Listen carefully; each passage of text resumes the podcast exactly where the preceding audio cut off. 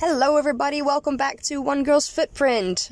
It has been so long, way too long. Uh, many months have passed. I don't even know how many. It might be eight, might be more. Um, what has happened? I am no longer in the caravan. Um, it's a story for another time. And I lived with um, somebody in somebody's house, which is another story for another time. Fast forward, I am living in a van for the past two and a half months. It is a self converted, not by me, by other people. Um, I wish I had the, the means to convert my own van, but um, that's a little bit above my budget. But it's a uh, Mercedes Benz MB100D, a 28 year old van. Um, I'm the third owner. I actually know everything from this van from the beginning because the people I bought it from got it from the first owner, which. Um, is a friend of the family's, so they actually knew this van ins and out. So it's really, really good. It wasn't too expensive, within my budget, sort of. Um, but yeah, me and the dogs now live in this van, and it has everything.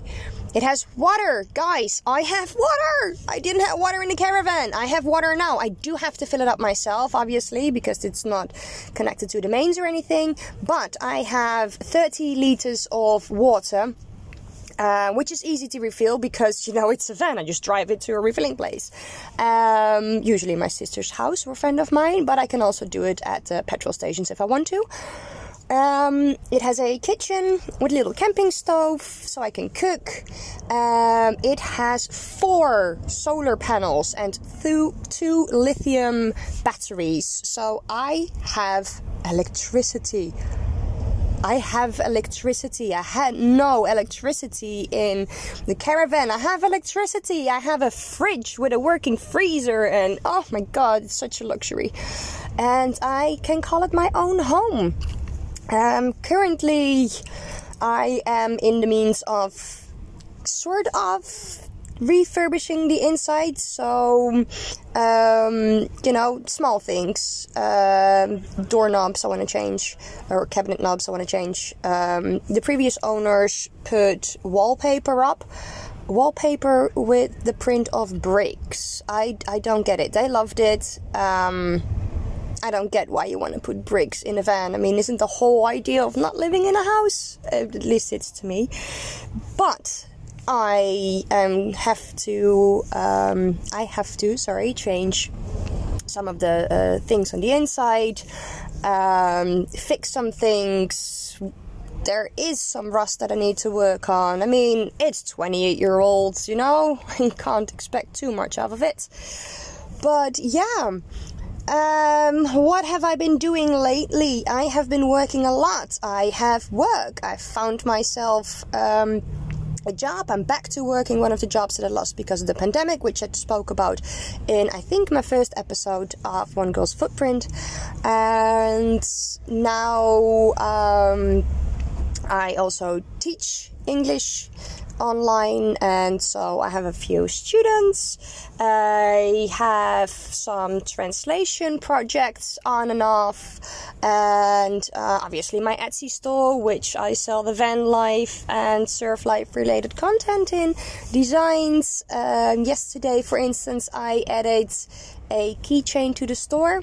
If you want to know what it is that I'm selling, go to etsy.com and search for one girl's footprint. In there, you'll find everything um, that I sell t shirts, merch, you name it.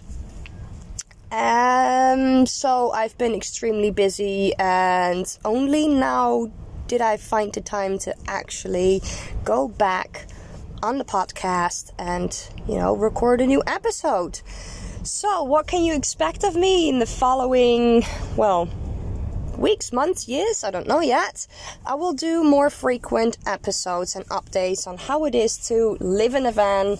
Um, and the podcast will be mainly about van life with dogs. So, van life with dogs will, well, self explanatory, talk about how it is to live with three dogs in a van.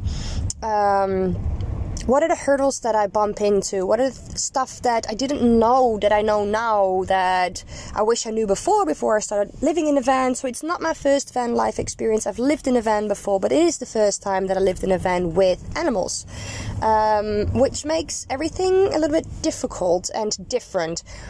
Um, the difficulties that I find aren't the normal difficulties, like, you know, your dogs um, are always loose and run up to other dogs. You know that that's not a difficulty. That's just something that they get to need to get used to. That I need to train them uh, in again. The things that I find difficult is, for instance, when I open the side door.